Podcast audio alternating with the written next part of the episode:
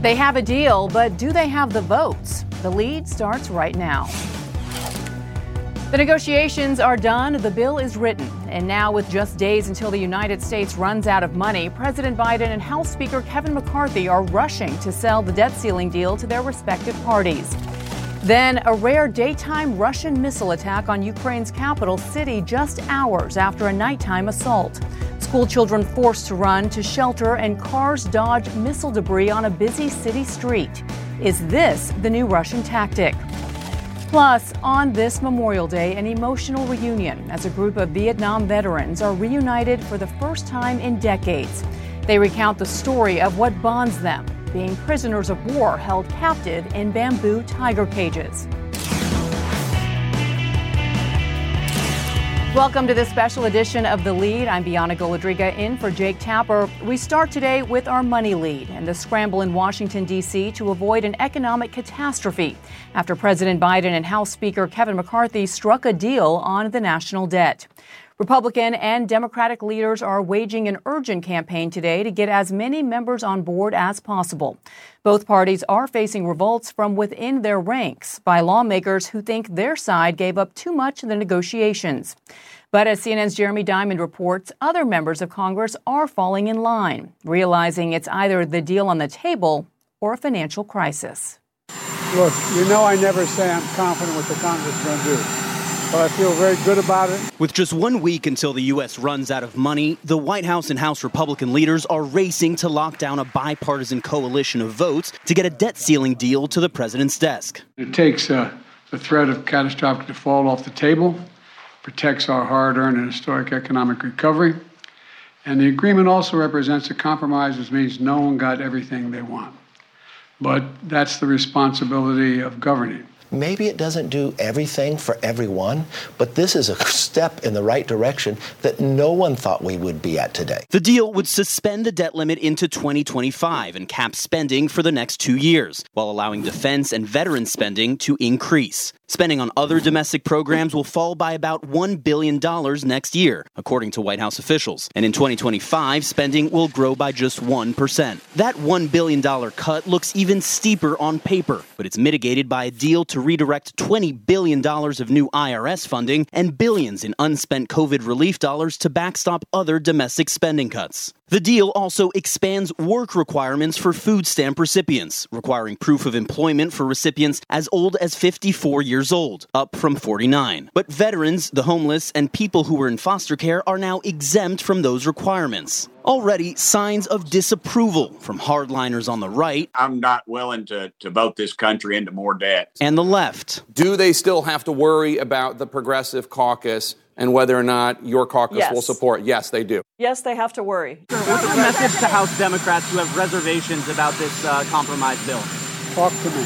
Who got the better deal, Democrats or Republicans? Yes, bipartisan deal. The White House scrambling to make its case, offering briefings and making more than 60 one on one calls to House Democratic lawmakers so far. A key message focus on the programs Republicans were trying to cut and what's not in the bill. For members of the Progressive Caucus, uh, who voted for all of the signature legislation of this administration over the past couple of years that has led to the creation of 12.7 million jobs uh, and the lowest unemployment rate in 50 years. Those are protected and funded in this agreement. And so if you voted for those items, uh, you should vote for this as well.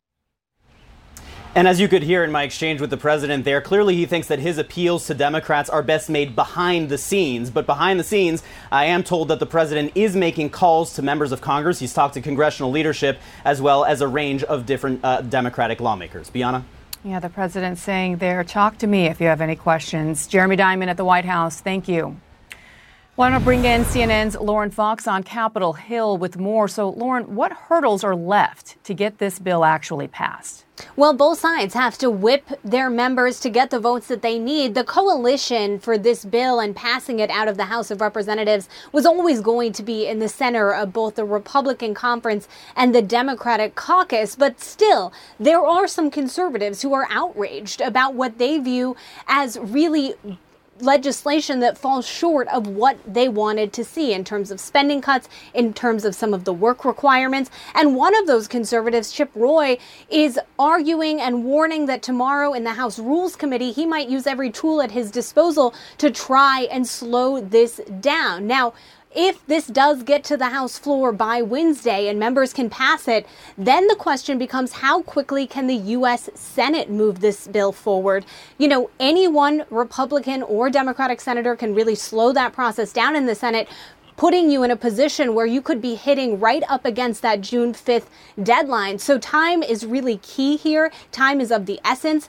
Both sides recognize that that is the case. And we should note that Republicans are feeling very good about their whip count, arguing that they are on a path, on track to potentially deliver about 150 votes, more than a majority of their majority. So that just shows you that Democrats and Republicans working very hard, really together, to make sure they have the, the votes they need to pass this bill out of the House. Bianna? Well, let's talk more with one of those Republicans, Lauren Fox on Capitol Hill. Thank you. Joining me now to discuss is Republican Congresswoman Stephanie Bice of Oklahoma. She is on the House Budget and Appropriations Committee. Congresswoman, thank you so much for joining us on this Memorial Day holiday. Never a dull moment. You are working there trying to convince others to support this bill. Why are you yourself supportive of it? Look, I think that this bill contains some really uh, important structural reforms, and it's a $2.1 trillion savings the largest uh, congressionally directed uh, debt, I'm sorry, say a reduction, spending reduction bill in history. And I think that is something to really be um, excited about. So, the narrative that Speaker McCarthy and you are promoting is that there's no real win here for Democrats other than the debt ceiling being raised. But if that is indeed the case, then why are dozens of conservative House Republicans threatening not to vote for it? You know, they want more. Uh, the original Limit Save Grow bill, which uh, Speaker McCarthy put together, was $4.5 trillion in savings. Uh, they indicated early on that that was really their, their floor, that they wanted it to go higher. Um, but this is a negotiation. You know, we are a divided government right now, and we had to compromise. But some of the things that are in the bill, I think, are huge wins for Republicans. We have the uh, rescission, the largest rescission of COVID dollars uh, coming back to the Treasury. We have the rescission of the IRS, uh, $1.9 billion for the 87,000 IRS agents, SNAP benefit reforms, uh, NEPA, which is the regulatory permitting reforms. These are all huge wins for Republicans. And really, at the end of the day, there are two choices. You either default and put us on a you know, path to fiscal chaos, or you support spending cuts, significant ones. And for me, it was an easy choice. Well, for some Republicans, that's not an easy choice, and some are leaning towards the former of what you just laid out there, those two options. As we heard from Lauren, Congress, uh, Congressman Chip Roy is a no thus far, and he tweeted that he knows of multiple Republicans who are also a no because, to use his terminology, this bill is a quote turd sandwich. What is your message to those Republicans? Have you spoken to him directly? You know, I haven't spoken to, Chip directly, but he certainly has a difference of opinion, and he's entitled to that. Um, he has a vote just like I have a vote. And look, I think that spending cuts are important. You know, when Kevin McCarthy first started negotiating, he made uh, a couple of points. He didn't. He would not agree to a clean debt ceiling. He wouldn't agree to increasing taxes, and he wanted to reduce spending. And all three of those things are part of this uh, act that's being put forward. I don't know how a true conservative wouldn't support this. It meets all the criteria area. Are you confident at this point that you have the votes needed to pass this deal from not just Republicans, but Democrats as well? You know, I think that we have a significant portion of the Republican conference that's going to support this. That number maybe remains to be seen. I've only seen a dozen or so uh, of the Republican conference that have uh, indicated publicly that they are no's on the bill. Uh, but I do think that we're going to see a large number of um, congressmen and women that are going to be supportive of the legislation as we look to the vote later this week. As you know, to secure the speakership, Kevin McCarthy agreed to a rule that allows just one member to force a vote to kick him out of that role. Do you think your fellow Republicans who are critical of this deal might just do that? You know, that's something that Kevin McCarthy has said over and over. He's not afraid of. Look, everybody underestimates Kevin McCarthy. When he went for the speakership, it was 15 rounds. He secured the deal. When he put together Limit, Save, Grow, no one thought we could get that across the finish line. He did it.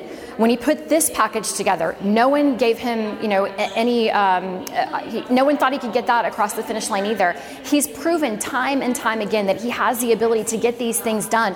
Why would you force someone out that's been successful, that's been able to give proven wins to the Republican conference in a divided government with a five seat majority? It doesn't make any sense.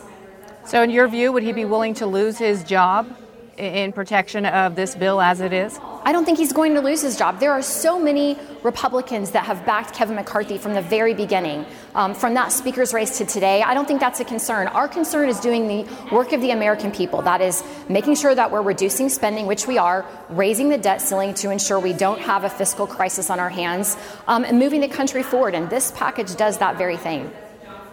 Republican Congresswoman Stephanie Bice of Oklahoma, thank you again for your time today. We appreciate it. Thank you.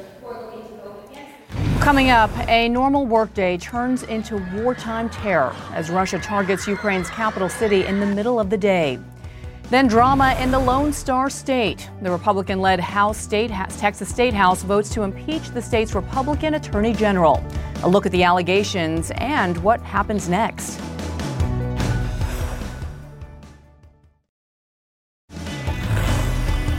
In our world lead, the latest wave of Russian missile and drone attacks on Kiev and other locations has Ukrainian officials promising retribution very soon.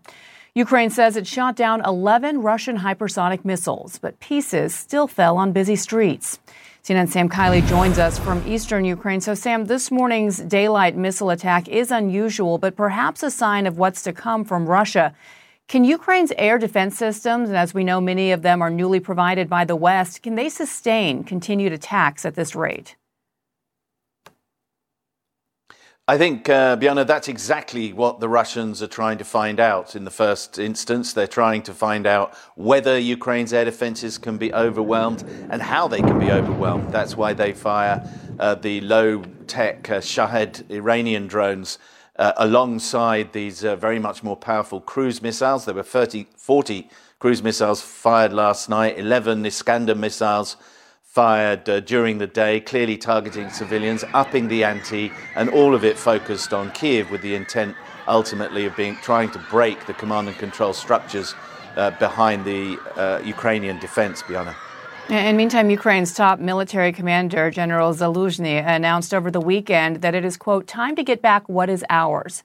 Is this viewed as a sign that the spring offensive is indeed underway?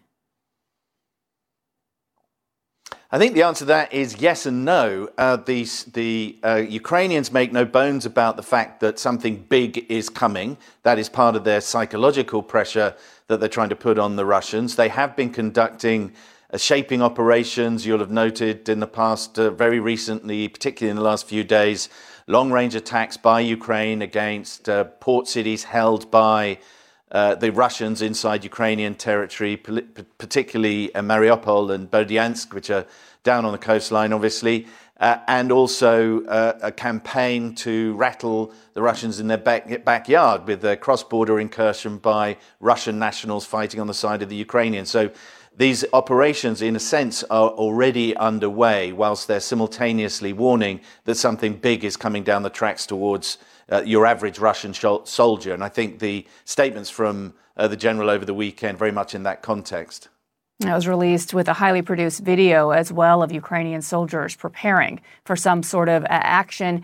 Uh, Sam, I have to ask you in troubling uh, development, Belarusian President Alexander Lukashenko claims that he's offering nuclear weapons to nations willing to join the Union State of Russia and Belarus. You know, Belarus had not had any nuclear weapons on its soil since 1990. Obviously, a lot of that rhetoric has changed since Russia's uh, invasion. How serious does this seem to be?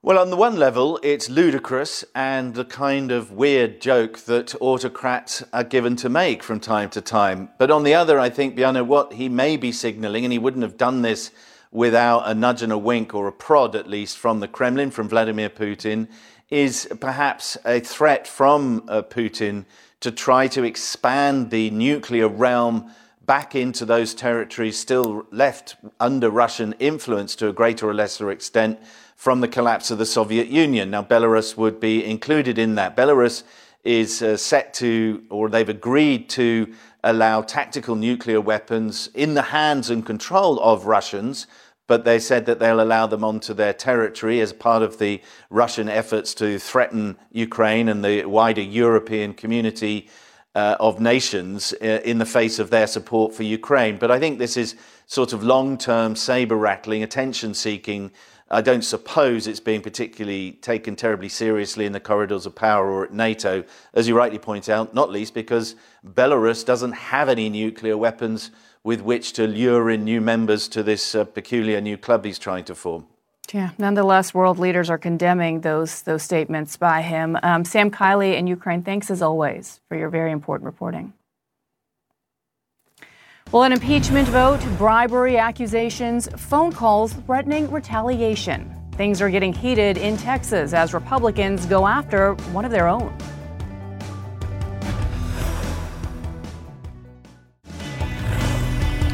In our politics lead, an extraordinary impeachment vote exposing fractures in the Republican Party. On Saturday, Texas state lawmakers voted to impeach Texas Attorney General Ken Paxton on bribery and corruption charges. A majority of those votes came from Republicans who voted alongside Democrats. CNN's Ed Lavandera is in Texas, where Paxton has been temporarily removed from office, and state senators are now preparing for his trial. The day after Texas lawmakers impeached Ken Paxton, he shared these photos on social media saying there's nothing better than a weekend spent with loved ones. There was no love from an overwhelmingly bipartisan collection of Texas House lawmakers who voted 121 to 23 to file 20 articles of impeachment against the Republican Attorney General. Either this is going to be the beginning of the end of his criminal reign, or God help us with the harms that will come to all Texans if he is allowed to stay the top cop on the take. Paxton called the impeachment vote a politically motivated sham and an ugly spectacle. He's a great man. Former President Donald Trump's support didn't help either. Trump called the impeachment vote unfair, led by the radical left, Democrats, and RINOs, Republicans in name only. Paxton is accused of a litany of criminal acts, including bribery and obstruction of justice, and that he's unfit for public office. The evidence is substantial. It is alarming and unnerving. Paxton's impeachment moves to the state Senate. Lieutenant Governor Dan Patrick will preside over the trial. In an interview with CNN affiliate WFAA, Patrick would not say when the trial will take place. We will all be uh, responsible as any juror would be if that turns out to be. One of those jurors and senators is Angela Paxton, the Attorney General's own wife. There are calls for her to recuse herself, but she has not said what she will do. Every politician who supports this deceitful impeachment attempt will inflict lasting damage on the credibility of the Texas House. As House representatives prepared to cast their impeachment votes, some lawmakers say Paxton was vowing retribution for anyone voting against him. Several members of this House, while on the floor of this House doing the state business, received telephone calls from General Paxton personally threatening them with political consequences in their next election. Paxton has been under indictment on felony securities fraud charges and remains under FBI investigation for a scandal involving a campaign donor. Paxton has denied all wrongdoing. This shameful process was curated from the start as an act of political retribution.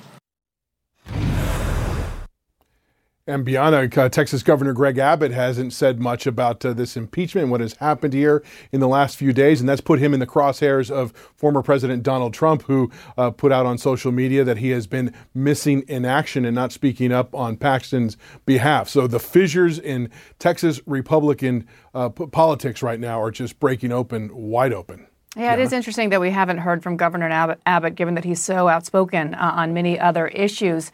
Uh, what's the makeup of the Texas Senate, and what would it take for him to be officially removed? Right. So there's 31 state senators uh, there.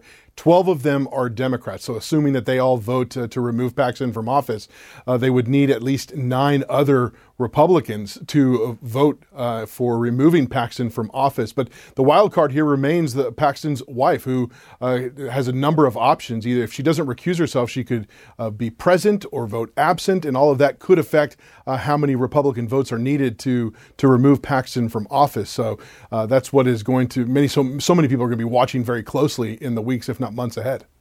Quite the drama unfolding in our home state. Ed Lavandera, thank you. Well, CNN political commentators Van Jones and S.E. Cupp are with me now for more on this. Welcome, both of you. Happy Memorial Day. Essie, let's start with you. So, more than half of Republicans in the Texas State House voted to impeach the Attorney General. What is going on there within the Republican Party? Yeah. Should should we worry about that and look at that as a party as a whole, or is this a, a one-off based on this one person? Well, look, it's not every day you see Republicans holding Republicans accountable anywhere. And in Texas, that Republican state GOP is the largest, the richest, and the most powerful in the country.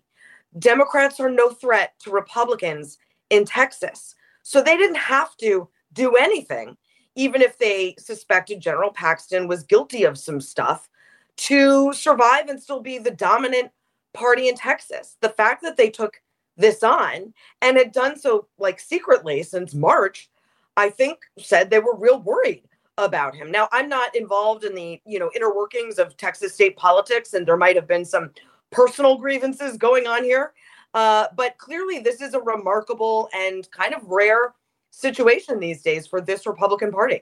And 20 charges, we should note. Uh, Van Paxton was reelected by a wide margin of Texas voters just this past November. So some of those who are not in agreement with this impeachment say that this is not going in, in what voters are saying. And this is, this is actually speaking against voters, and they don't have a say. What do you make of it? Well, that's why uh, you have an impeachment process because sometimes you elect somebody and then they start doing terrible things. Um, if he wasn't doing terrible things when uh, he was elected in November, or if it wasn't uh, widely known, then uh, the voters would have to wait for a reelection to deal with you know possible real malfeasance. Um, this is uh, why we have uh, you know, all these checks and balances in our system to try to try to make sure people can't sneak in there and start doing horrible stuff. I agree with SE. Uh, it is unusual to see any political party discipline its own when it doesn't have to. maybe they could have swept this one under the rug drug, but I hope it starts to catch on because um, you know the lack of accountability. You know, we have a lot of people running around, around in Washington D.C. right now that probably shouldn't be there, um, and uh, this might be setting a good example. And S.E., this now heads to the state senate where his own wife sits. Should she recuse herself? Do you think she will? Well, I don't know her, uh, so I don't know what's going on in her mind. This must be a very awkward, weird position to be in because let's not forget one of the things he's accused of is um, you know involving a mistress and uh, you know I, I don't know where her headspace is i would i would hope she would recuse just um for uh you know optics sake. And so she she doesn't have a conflict there. But i don't know. That will be a very interesting soap opera to watch yeah, soap opera indeed. Uh, let's move away from Texas and to Washington, D.C., where it looks like a soap opera may have come to an end. Hopefully, uh, we'll believe it when we see it, Van. But let's talk about the debt ceiling. Right. Several Republicans are not on board with this deal, and Congresswoman Pramila Jayapal actually told Jake yesterday that the president should be concerned about support among the prog- progressive caucus. What are you hearing from Democrats? Like, would they actually stand in the way of this passing? Well, I think there's a frustration that you know the Pentagon is is held harmless, and working poor people are going to you know be forced to, to work more with the work requirements, and just a frustration that uh, why uh, you know food stamps and, and work requirements and that kind of stuff, even on the chopping block, given the fact that you know we all know the price of food for all of us has been going up and up. So there is some disquiet, there is some, some discontent, but the Democratic Party is not going to prevent uh, America from paying its its bills. Uh, but you know, there's this, this, there's a different standard here. You can't do anything. It's got to be non-defense. You know, the Pentagon, which got a lot more money than most poor folks, they're going to be held harmless. But we're going to put the the, the axe to the uh, low-income folks. I think that's that's that's the rub. S.E., talk about this moment and the significance of it vis a vis the relationship between Joe Biden and Speaker Kevin McCarthy, uh, who both have two days now to get their parties in line to support this deal. It's pretty remarkable. Um, Joe Biden did something he promised he wouldn't do, which was negotiate with Republicans over this debt ceiling. He did. I'm sure Kevin McCarthy is grateful for that, but Kevin McCarthy also did things he promised Republicans he wouldn't do. Um, you know, a lot of Republicans on the far right are very upset that they didn't get more spending cuts. Now, from my position, I wish they had been more upset about spending during the Trump administration. Uh, no surprise, they've rediscovered the debt uh, and spending this this go around. But listen, the saying in Washington is if there's something in it that makes everyone mad, it might actually be a good bill. And you've got folks to, to, to Van's point on the left that are very upset with Biden for giving some stuff away, and folks on the right who are very upset with McCarthy for not getting enough. This might actually just be a good deal. Yeah, that's what compromise, I guess, is all about. And if this bill does pass, it would get us through to 2025 and uh, past the 2024 election. But on that note, Van, yesterday Jake asked New Hampshire Governor Chris Sununu about a possible run for him for president. Here's what he had to say. The money's been lined up, the support's been lined up, there's a pathway to win. All that, all those boxes are checked. The family's on board, which is always a big one. Uh, I just got to make sure it's right for the party and right for me. When I start doing something, I'm 120% in. So uh, I think you know pretty soon uh, we'll, we'll make the decision, probably in the next week or two. So pretty soon we'll find out if he's not 100 but 120% in Van. If he does announce, as we know he would join several other GOP contenders in this race right now, what do you think he specifically would bring to the race? Well, I think he brings a kind of a sunshine optimism. Uh, I think he's a, a, real contrast to the, the, DeSantis type and the Trump type. He's more like Tim Scott. You, know, you, you then have two sunshine, uh, optimistic, you know, can-do, positive uh, conservatives in the in the race. But that's also a problem because if you have a whole bunch of people like that, it just makes it harder for the front runner right now, uh, President Trump or ex-President Trump, to win. Is sunshine what the party needs, S.E.? Yeah, and I, I mean, I would also add common sense. He he's a common sense conservative. He's not afraid to call a spade a spade. He'll call out Trump or uh, other members of the the far right fringe um, for doing stuff that are just bad for the party. And I mm. think the Republican Party's problem over the past many years is been it, it, forgot what winning looks like. It forgot that the goal of all of this is to win so you can implement policy. And I think Chris Sununu understands that is the goal. Well, we'll see what he decides in the next week or two, as he said. S.E. Cupp and Van Jones, thank you. Great to see you. Thanks. Yeah. Well, coming up, when reality is stranger is stranger than fiction. A look at the true story of the young woman who was caught sharing highly classified material.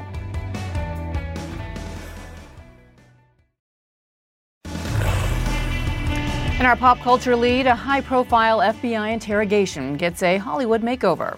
Jake sat down with the director of Reality, a brand new docudrama premiering on HBO tonight. Reality is stranger than fiction, reality being the name of a new film based on the FBI encounter and arrest of Reality Winner. You might remember Reality Winner. She's the former government contractor who pleaded guilty to leaking a classified NSA document which provided details of a 2016 Russian cyber attack on a supplier of U.S. voting software.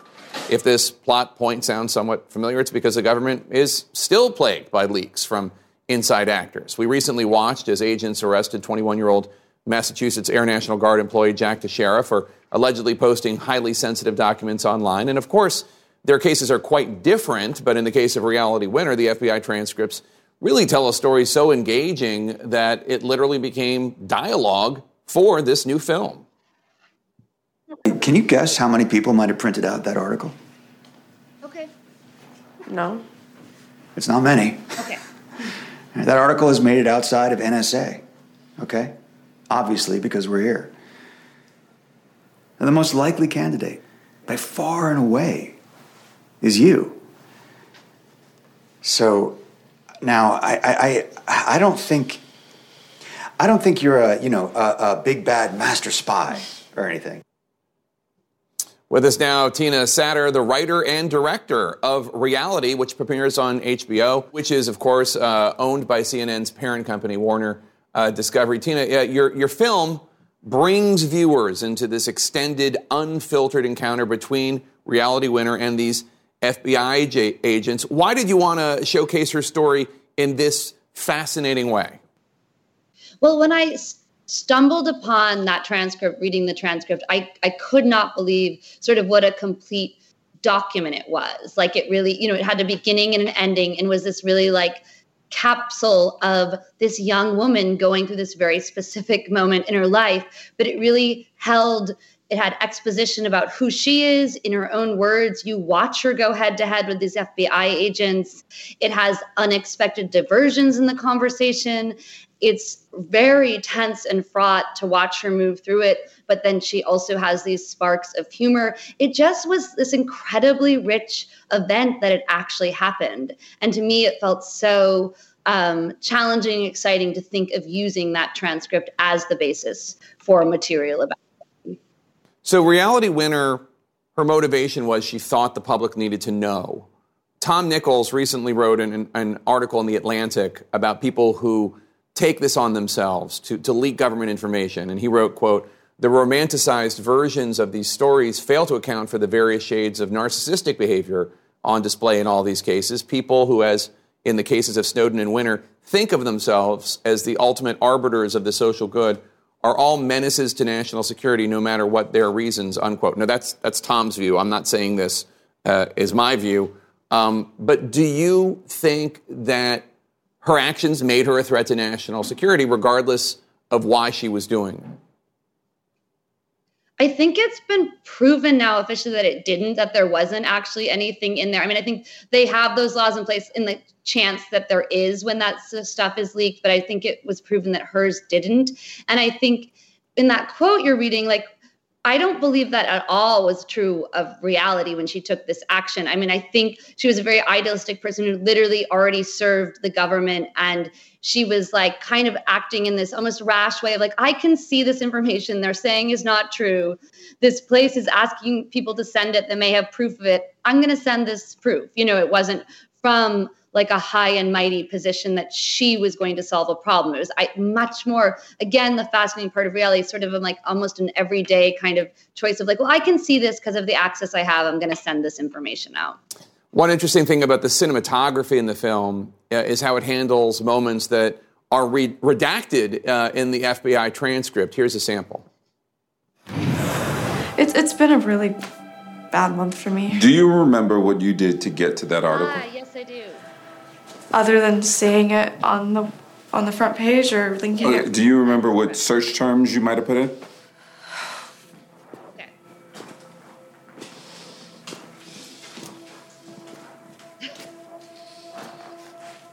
Probably. I'm not very sophisticated. Clearly, also a secret. I mean, really interesting decision. You could have gone with anything, but you have her disappear and then reappear. Um, and it also reminds us that you're working directly from the FBI transcript. Uh, uh, tell us okay, about that great. decision. Well, so much for, for talking to me about that. Yeah, you know, I mean, I'm sure obviously you and many of us now have seen documents with those redaction marks on them, but it's really sort of amazing when you even come to it on the page, right? You're reading along and suddenly there's this black bar. Like immediately is like this implicit idea of control okay. and who can who can control what we can read or see or know. And it, and it feels very powerful and sort of scary to even see on a page and that something has been disappeared. So it really felt trying to find a filmic way to echo those layers of like an unseen hand that can disappear the speaker even when she's sort of talking about something that's you know trying to fight for her own autonomy. And that that is can just be done to her. And we want to just experiment with literally disappearing them on the film. Um, felt like a really great filmic uh, metaphor to go along with an actual redaction mark yeah. and had sort of that surprising mode too. Yeah, like the real life Matrix. Uh, that's that's kind of how I felt about it in, in, a, in a great way. Uh, the film's reality. It's on HBO. Uh, Tina Satter, uh, thank you so much. Congratulations. Thank you very much. Up next, they spent months as prisoners during the Vietnam War. Now these veterans are reuniting for the first time in decades.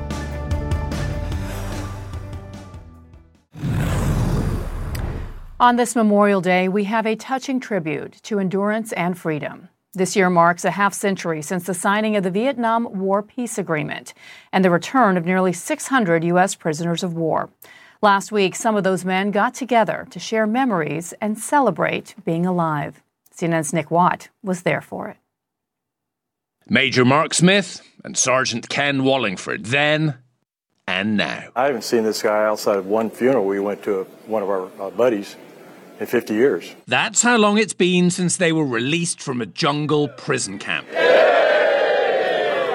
Now, back together to celebrate that half century. Listen, I don't want to keep you from your dinner. It's a good thing because I'm hungry. yeah, yeah, and then he really gets mad. 1973. They and hundreds of other freed POWs dined with the president at the White House. Never has the White House been more proud than it is tonight because of the guests we have tonight. Exactly 50 years later to the day, here at the Richard Nixon Library, the same food Neptune salad, beef, strawberry shortcake. There just aren't as many men left alive to enjoy it. We considered Richard Nixon the guy really responsible for getting us home, and to this day, we love the man. Every man at this table was held at the same POW camp. There's Smith and Wallingford. In 1972, both were badly injured and captured after the brutal Battle of Loc Ninh. Big explosion went off. I felt like half my head had been blown away. I was an agnostic before I went to Vietnam. Battlefield conversions, you're looking at one. I'm the guy who knew I'd never get captured because that only happened to losers. AK round hit me in the shin, knocked me down out of the way of an RPG that was aimed at my chest and went off behind me and knocked me out. They were held in bamboo tiger cages. Explain to me what a tiger cage is. If you've ever been to the zoo, seen animals in cages, they just put these logs, five by six, five by five, into a cage. Into a cage with a little door you had to, you know, bend down to get in. Held in those cages because they would not do as they were told. We made no statements, we wrote no letters, we made no broadcast. Not one. 50 years on, these men are grateful. Every day's a great day. I don't care what the weather's like outside. And no regrets. Major retired Mark Zippo Smith. War? That's what I do. Now, Smith and Wallingford are clearly very different people and they've led very different lives since Vietnam. Smith lives in Thailand. His entire career has been involved with military matters. Wallingford lives in Texas, was in banking, was in real estate. Right now he's retired and traveling the world with his wife. Very different people, but it was amazing to see the bond between these two men forged in such an intense, intimate setting. Just seven men in that small jungle camp that they were held in their ease and intimacy around each other was kind of stunning to see. But today, you know, we've also got to think about the 58,220 American service personnel who did not make it back from Vietnam. We thank we thank every single one of them for their service. What a special piece, Nick. It looked like you really enjoyed spending time with those two American heroes. Thank you so much for bringing us their stories. Well, ahead on the Situation Room, one of the top Democrats in the House, Congressman James Clyburn, will join Wolf Blitzer. Then Little Mermaid makes a big splash at the box office. But is the movie's collection complete? That's next.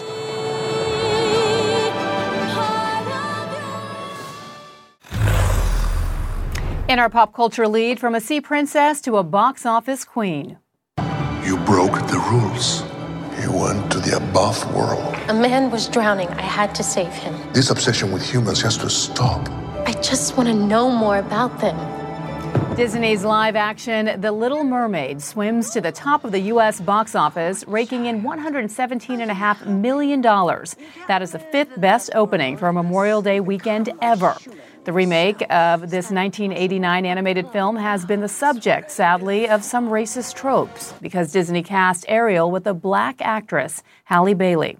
Her performance is earning solid reviews from critics. I can't wait to take my little girl to see that movie myself. Well, thank you so much for joining me for this special edition of The Lead. Our coverage continues now with Wolf Blitzer in the Situation Room.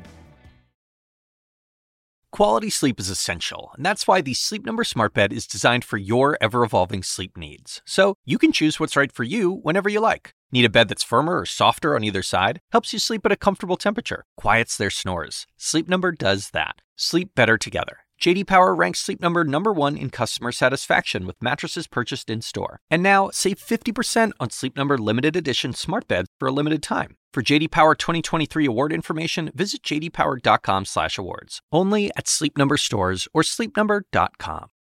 I'm Dr. Sanjay Gupta, host of the Chasing Life podcast. In honor of our 10th season, we want to hear from you. Leave us a message at 470-396-0832 and tell us how you chase life. It could be used on an upcoming episode.